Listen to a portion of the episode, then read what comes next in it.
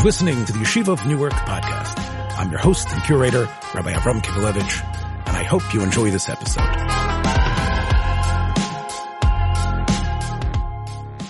If it's Moitzai Shabbos Kodesh, this must be the ninth season of Rischa D'Araisa. Wow. Nine seasons. As the Beatles said in one of their great albums, number nine, number nine. And I, I guess the point is, yeah, when you get this far into it, you wonder, like, is it time to, for the Beatles to break up? Is it time for Rischa D'Araisa to come apart? I've asked everybody out there to write to us, tell us that you really want us to continue. And of course, we cannot really without your support, without you showing us, first of all, telling us that this means something to you. And secondly, of course, answering with your generous donations. There's going to be a, a page that's going to be by the time this program drops. I hope that that page will be there. We'll put it in the notes for the program. But in case you don't look over there and you just listen, you all you need to do is Zelle money to 847-239-0159 and that goes into a a a, a tax-free account for the Yeshiva of Newark podcast. Uh, you will get a letter uh, confirming your tax-free donation. And this way, of course, Rischa D'Araisa will continue and hopefully every single week because we've we've been away for a number of weeks. There's been a lot of stuff that's going on, Rabbi Yosef Gavri. A lot of things have been happening, but we're sort of perplexed by a couple of things here. Uh, the theme for tonight, we're going to take things from 1964, 2024, and maybe even before 2084. Let's start with 1964. You right before we started uh, recording tonight, uh, you mentioned to me that you uh, was brought to your attention a tshuva that Ramesha wrote to a David Vaxman, where David Vaxman had seen tzaddikim who, uh, in the middle of their davening, that they were actually saying words in Yiddish, words that were not part of the nusach of the Anshe Knesset words of Hisoideris, uh, in, in, a way, either translating some of the phrases, uh, going off in some other areas, and Rav Moshe writes in Chele Gimel Simon Ches that these type of interpolations ruin your davening.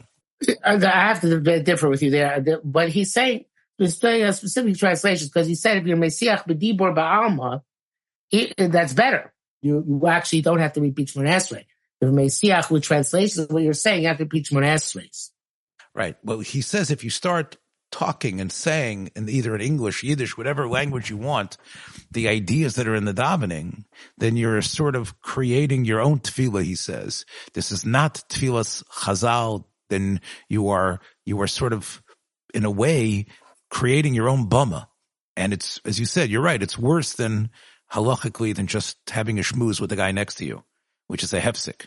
He even goes, I think, so far to say that it's almost like, it's almost like tefillah toyeva. Very strange, this tshuva, for many reasons. First of all, we know a person has a right to be moisif his own bakoshas in davening, right? But there's a place where Chazal say those bakoshas should be said. Ramesha, if you decide that you cannot speak Lashon HaKadosh and you, you have a hard time saying this, uh, the words in the original and you want to be mispalel out of the you know, Jonathan Sacks's uh, Zochain Baruch's translation or the, the Holy Art Scroll translation, Rav Moshe probably wouldn't have a problem with that. That's the best you can do. All right, you're doing that. It sounds to me like it's a kind of psula menumar. You know, it's like uh, uh, nishtah nishtah. That's what seems to Moshe is saying. I, I uh, it's a very big. I, I so Moshe, and as we saw that we didn't see anybody else who disagreed with Moshe, but he's saying that you have a choice. You can say in English if you understand English. You can say in Hebrew if you don't understand Hebrew. But you can't say it in Hebrew and then translate it into English. Or I think I think he says even something more than the translation. I mean, he says um, that kavanos uh, ubirat like even even if you're explaining what you just said, koshkein shalatargamum shulachsas and like I'm wondering, like if you if you explain, for example, one of the things I, I feel is a beautiful part of the Nusach Ashkenaz is that when we say Lam Alshinam Alti Sikva V'Chover Shem Kerega Toive, right? So Shabbos Magir, right? Let's destroy them. and then you say visachnia. So to me, it's like you've already said that you want to destroy them. And now you say sachnia. Who's, what sort of submission is there when they don't exist? Ella what? This is the raya that ultimately what you really want is hachna. So if a person would say, sachnia, and then you would say, and I know that's really what I really want. I really, we really want the, the Rishoyim to, to recognize and to submit themselves to the ultimate truth. See, if you add that as a bir hatfila, that would also be makalkel, according to Ramesha. Could be. Because that's a bir hatfila. In other words, you're being mavar what you're saying. And you, you're being taken by the by the, the seemingly inconsistency of the words, and you're explaining it to yourself as you're davening what really is strange to me is that you know, the, even if you you go back to the Rambam in the beginning of Hilchas Tefillah, that really the best tefillah or is the tefillah that Rav Moshe feels is a kilko and a tayeva, which is a person giving out his heart, describing, talking, speaking to God, letting his, his, his feelings. But Chazal felt that since people uh, weren't able to express themselves in Lashon HaKodesh properly, uh, hammered out this nusach or developed this nusach so everybody could daven in a certain way. Ramosha seems to feel that once we do this benefit for you, you can't say chazal. You are now forced into it, and you can't revert in any way, shape, or form back to the spontaneity within the tefillah itself. Not just the addition. You you you have this anchor around your neck, which is the nusach that has to be said uh, robotically, and then uh, you have a heter to to add your own personal things where, where, where I think, you know, the, the, the, the, simple understanding of the Rambam, I believe, is that we're helping you. But if this helps you and then you decide that you want it, it's ma'ira you to, to revert to your own spontaneous words and thoughts, uh, even if it's before the siyum abrocha, what that does is I think it destroys tefillah. It destroys the beauty of tefillah. It destroys the individuality of tefillah. And Rav Moshe calls that like like building a bummer to yourself. Like it's kafi shahu roitza. That's not tefillah. I mean, clearly, you know, the fact that you're doing it together, everybody's tefillah is so individualistic. Nobody's tefillah is the same as anyone others. Well, you know, it's a little bit like she talks to the previous tshuva, to the same person. He says, even like that, even feel that more kavana davening be too bad. You can't do that there, there, there's already precedent from the Marami Rutenberg and others that talk about how, uh, you know, kavana is really a, a, a, fantasy. You're being madami yourself, but we still do this tfilas uh, yoch, we still have tfilas lachash. And, and, and tfilas lachash is still very individualistic. Yeah, I'm doing it with everybody else at the same time, but still tfilas lachash is individualistic. And, and, and, and Ramesha is robbing people of, of, of the ability to really let loose. Right. So that, that this problem. So what, what do we do? So how do you understand emotion? Yeah, it's it's very hard for me to understand. And in fact, um, does Rav Moshe mean that you have to discipline yourself to be able to say these words perfectly without any addition, and yet have a, a various feelings that are, of course, going to change over the course of of a month, of a lifetime, and will definitely be different for each person. You know, you mentioned to me the uh, that Rav Braun in his Sherman and Aloha talks about saying tata, tata, tata. And I mentioned to you that there it's just another way of saying God, God. Would Ramesh have a problem with, with saying Rabbeinu Shalom or saying Bashefer or saying Tata uh, continuously during during the words of, of the davening? I certainly think he would have a problem with it. I, the question whether you say Chayzel Rush. Because here he says Chayzel Rush. Do you think, uh, the, I, I, don't think so, but I'm going to ask you your opinion based on the last paragraph in this Shua. Is, he, is this a public policy uh, tshuva? In other words, because the conservatives in 1964 were, you know, running roughshod over the kilos, and therefore he he says you can't do it. What you're asking, the last paragraph, the last three lines of the. Yeah. Okay, so let me read it to you, everybody. Omar shero mailas kvedesh tzadik echad osekein einu ashkiach al zeh ve'enu achroyim al masov but atzorech la'asois kidin so I guess what you're trying to suggest is it's not that Ramesha wants to renew the Goin's uh, attack on Chassidim. It's that he is afraid, you're, you're afraid that he's afraid this Rav Waxman and many other American chevra are going to use the, the, the model of the Chassidim to somehow unshackle themselves from many things that are in Shulchan Aruch. A Pelitic thing from the Tiferes Yisrael. The Tiferes Yisrael says that even though Bisman Chachamim, you could be Yotzei Tefillah in Charlotte Shoinus, Yesh Koch Biyad of Unser Door to be mafkia that you're yotzing that.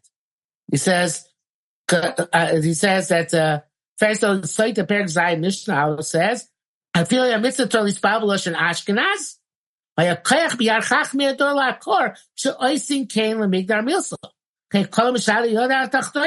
Yeah, so, so again, you're referring to, of course, the 19th century's attack by the Reform and the Hamburg Temple on the standard Nusach HaTfilah and what was mounted as a defense from Ricky Veger, the Chassam Sofer, the very famous Sefer Elu Divrei Abris and others, how it's impossible. And those chuvas are indeed a combination polemic, halachic po- polemic chuvas.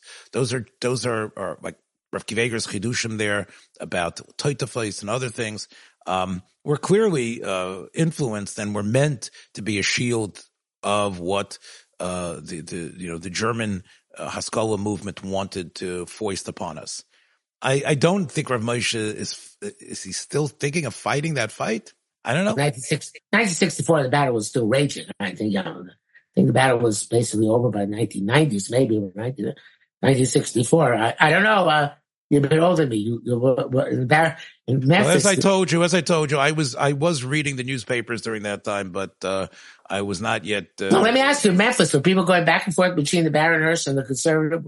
I don't know if the conservative synagogue was there. In the Baroners, they were reading the uh, David de Sola Pool's a sitter, and in the Anchesfard, uh, they were reading the um, the the old. It wasn't. It, they didn't get the Birnbaums yet. They had uh, the other sitter before Birnbaum. Probably people who had joint memberships in the Orthodox and conservative synagogues. That is true. Yeah. So I don't know. You might be right. By the way, I'm agreeing with you. I don't think that's Rav Moshe's mechuban.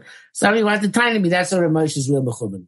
Yeah, right. I, I, I, don't know. Look, you know, again, there's been a lot of scholarly research done in the last 20 years on. Uh, I wonder if, you know, if this one, uh, this Juva can be added to it. Just to make, since this, we're going to talk about Lach Lamaisa, we have to say that we, of course, are Makabo, but Rav Moshe says, whether we fully understand it or not, as being Allah Psuka.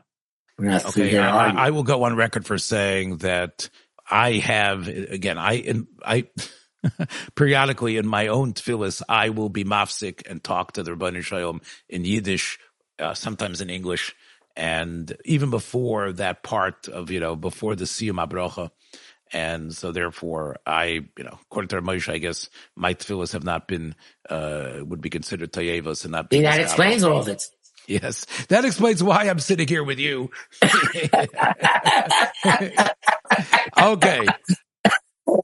Okay, but let's go to 2024, where, um, as everybody here listening knows, uh, there has been a, a, concentrated effort by the Israeli government, uh, based on the pressure uh, that has been heaped upon it from many, many countries, and particularly by the International Court of Justice, recently to continue to provide humanitarian aid uh, to Gaza. So uh, a number of hostage families and others have traveled to that spot and set up human roadblocks in order to stop these convoys. The signs that were being held up by these protesters was, how can you be doing this? No, no humanitarian aid till the hostages are released immediately they asked Reb Dov Lior whether it would be halakhically permissible to travel on Shabbos to try to stop these trucks coming from Eretz Yisrael with humanitarian aid. And Reb Dov Lior, interestingly, paskind, surprisingly and strangely, that it is mutter to travel on Shabbos because this is part of milchama, that aiding them is in a way undermining the war. And even though the Israeli government and its, its defense forces have agreed to do this, that somehow we as, as, as, as private citizens are also fighting this war. And we sometimes have to fight our own commanders and our own instructions of what we're doing and trying to stop the food and supplies from going there. So as, even though they aren't necessarily chayalim, they are just people who are angry, they are in a sense fighting a war, and and therefore, when it comes to Muhammad, Hilchos Shabbos does not apply. I think that's basically what Dov Lior's psak, correct? Oh yes, you said Hilchos Shabbos, basically, which is a shocking thing. Yeah. Now, now it's true. Rav, Rav Yaakov Kamenetsky something said something similar when it came to the, his famous psak about Rav Hutner in terms of Pidyon Shvuyim, as you know, when Rav Hutner was uh, taken uh, in Amman, Jordan, and the Talmidim like Fruchthandel and others wanted to raise money based on the Gemara that talked about how uh, Rabbi Shua was paid the, the young boy in Rome who we knew was going to be a great Talmud Chacham. And from there you see that uh, no matter what, you're allowed to be paid much more than Kidei Demeyan because a Talmud Chacham ain't like Tmurosai. Similarly, they want to say about Rav Hutner. Rav Hutner was also Azat Talmud Chacham that it's impossible to have anyone like him. Uh, and they wanted to be paid to him no matter what, with millions and millions of dollars sent to the State Department. So um, Rabbi Yaakov said that it's one thing what what, what Tosis is talking about, that shita. Tosis is talking about the idea of of being paid a yasser mikdei demeyan, uh, because here there would be a heter because we won't be able to have anything like that ever. But they weren't b'shas Muhammad. You're talking about pirates. You're talking about people who are out for money.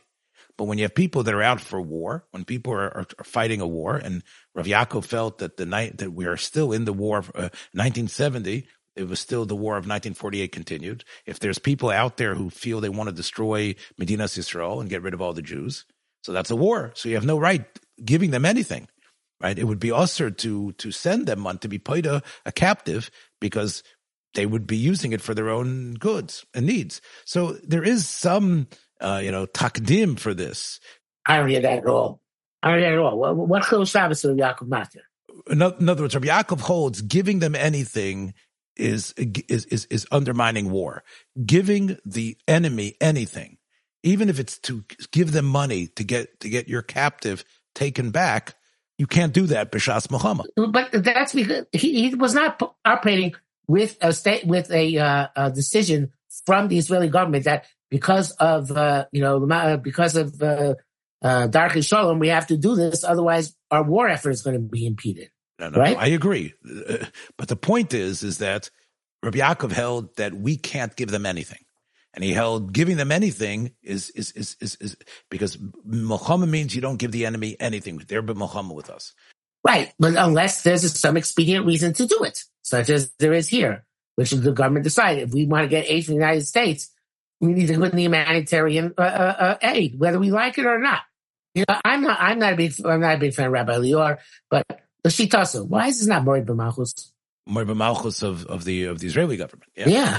It's sort of similar to Rabbi Ram Shapiro's psakim by the Natkut, right? From 2005 that uh, that, that, that, that, when the government acts against halacha, uh, not quite, because there we're talking about a case where um, you're saying, well, the, uh, the government state Israel doesn't have the right to keep back part of the land of Israel because its whole its whole um, uh, uh, authenticity is based on the assumption that it's the it's the um, the safekeeper, whatever the term is, it's the guardian of the state of Israel, of the land of Israel. But here, this is a shikol adas in order to make, in order to be more uh, uh, um, uh, violent against one, to allow us to be more violent and defeat our enemies to a greater extent. Good was unilateral. I, I, I was pro not good, still pro not good, but it was unilateral retreat. And then you could say, okay, there, that it's not, it's, uh, that's against the, uh, our eternal war and our rights over Eretz Yisrael. But here, they're trying to figure out the way that they can best possibly extend the war against Hamas. Yeah, again, but it's clearly, in other words, the left hand is doing this in order for the right hand to come back with a punch. But you see from yeah. you see from Avram Shapiro's psak that sometimes soldiers or or uh, citizens, individuals, they don't necessarily have to fight the war according to what the Israeli government says how they should fight it. But that was not that's not true. The Hitnat was not fighting a war; it was protesting against the government's actions in what they felt was uh, just surrender. The soldiers were being commanded to do something. Rabbi Avram Shapiro and Chevra said, "You don't have to listen. You can, you can, like you say, you can be moired b'malchus, so to speak." So I do think it's a, I do think it's a taktim to that. bottom line, are we, uh, uh are we both opposed to Rabbi Psak? It sounds like you're moderately sympathetic to this Psak. I, I, feel there's things that we could we could we could use Rabbi Yaakov and Rav Shapiro to say that those are antecedents to what Lior says. I think Lior is totally wrong for saying it here. Look, it, it, it bothers me no end that we that Israel is under this pressure that Israel has to stand itself up in the in the court uh the Israeli court of justice and they have to somehow make a, a case for themselves you know and we know uh whether it's Darfur or or or uh, or, Russia or, or, or, any great number of, of of rogue states none of them have been called up for genocide in this way and uh, you know, obviously, it's it's disturbing. it's disturbing uh, you know, when people, you know, only emphasize the innocence of, uh, of the Gaza civilians and don't recognize the fact that they have, bec- they are human shields in many ways being put there by Hamas themselves. So can I, can I this, uh, use this as a platform to further de- declare my, uh, disgust the repudiation of Smotrich and Ben Gvir company?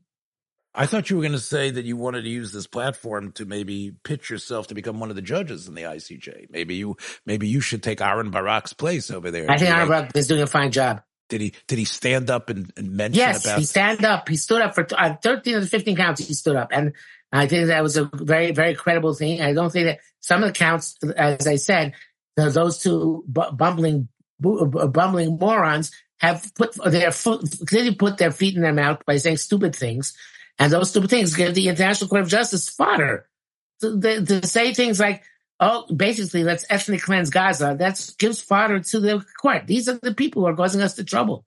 I, I, I look, Smotrich and Ben Gvir are obviously um, immature fellows, and you say bumbling morons. And look, you know, you know, maybe they should, you know, tune into Rischa D'Araisa a little bit more, and uh, they would find out. They learn something. They Absolutely. would see. They would see that you know you you can be moronic and bumbling and still somehow put sentences together and make sense and uh, you know inspire people. You know, listen, all, listen. Politics today is is basically shoring up your base it's not about being able to articulate things in a way that that that changes people's minds and makes them think and reflect. It's really to just be an echo chamber. So you're you're hoping by 2084 somehow this is going to change because of AI. By 2084, I don't know where me and Rabbi Yosef will be. Maybe we'll be from the tzaddikim that that deserve Tchias HaMesim, you know, during the HaMashiach. But all of all of these many, many episodes. I think we're way over 200, I believe. Uh, and especially the thousands of episodes that we have in other areas, whether it's Rabbi Yosef Shiurim, uh, in or Hashulchan or many, many things that he said over the years. And, you know, I, I, I would say all my stuff as well, if people want to find it all over the internet. The, these things for ourselves can be put in some sort of AI algorithm and even though we might not be in this earthly plane, people probably can still hear a version of Rischa D'Araisa based on what we would have said. The hologram uh, technology, by the time 2084 comes around, uh, will probably be good enough to, uh, you know, based on, you know, the images that, that are still extant on, on these, from these recordings, to allow us to comment on what's happening in Mashiach Zeit and, and what's going on, you know, in, in terms of, uh, who, the Sanhedrin Agadol and all the issues that'll be happening in 2084. In other words, I'm trying to say is AI can basically hop and anticipate almost everything we would say or think about any subject based on based on the information we've already uh, contributed. So, you know, we've held forth on many, many subjects. AI can figure out what we would say about subjects that haven't even happened yet. Uh, similar to the way, you know, I was thinking about it, similar to what they said about Yosef Chaim Sonnenfeld, that once he read like one page of a Sefer, he could, he could basically say exactly what that Machaber would say on any other daf. And, and I think it was proven that he did that a number of times. So AI, of course, uh, you know, would be able to do that. And there are people already talking about in, in many scholarly articles of preserving, preserving leaders, preserving thinkers, preserving grandpa, you know, preserving Zeta and Saba in a way that the, the family could still connect. I was thinking maybe the Gedele Yisrael. We have enough of Chaim Kanievsky based on all the people that have taken videos of him, uh, or any of the Gedele Yisrael. And, you know, AI, I think will be able to bring these people back and and and I think there's going to be a push to to do that. People are going to be not just you know Michael Broyde and others have already written about AI and halacha about you know AI on its own. Paskin Shai was based on information that's given to it in terms of its ability to to sort of conceptualize and think about something new. I, and I'm not even going there right now. I'm, I'm just talking about what I think is going to be a reality, maybe much sooner than 2084. What's your thoughts about this? Well, you know, uh, it's like a, a cloning human beings. It's something where uh, the it's going to happen whether we like it or not. And you're right; it's probably going to happen in this respect too. I, I don't see how it can be anything more than just a, a toy, an interesting tr- trick. Just like you um, create movies about people, AI will be more of a realistic movie. But obviously, there's no human element to it, and there's certainly no siyata dishmai, which we believe place can have in the issue sucking. I, I'd be, I'd be curious to see if they could take, take Rav Gustman's shurim, could you say shurim, but feed them to artificial intelligence, and then get a bumba shear from that, the same as uh, uh, Rav Gustman or the Rav or somebody else like that. And it would be a beautiful sefer. In other words, right? the AI would take the basic derech of Rav Gusman and Kuntresei Shiurim and apply it to other Masechtas and other areas. In other words, right. the same sort of style, the same sort of resource. And again, what AI would be able to pick up would be incredible. I, I definitely believe that families will do it. You can imagine, again, your grandkids want Saba, they want Zeta, right? And you can see how uh, the family could, you know, for a minimum fee, could take all the home movies, videos, podcasts and other things that Saba did, give them back Saba.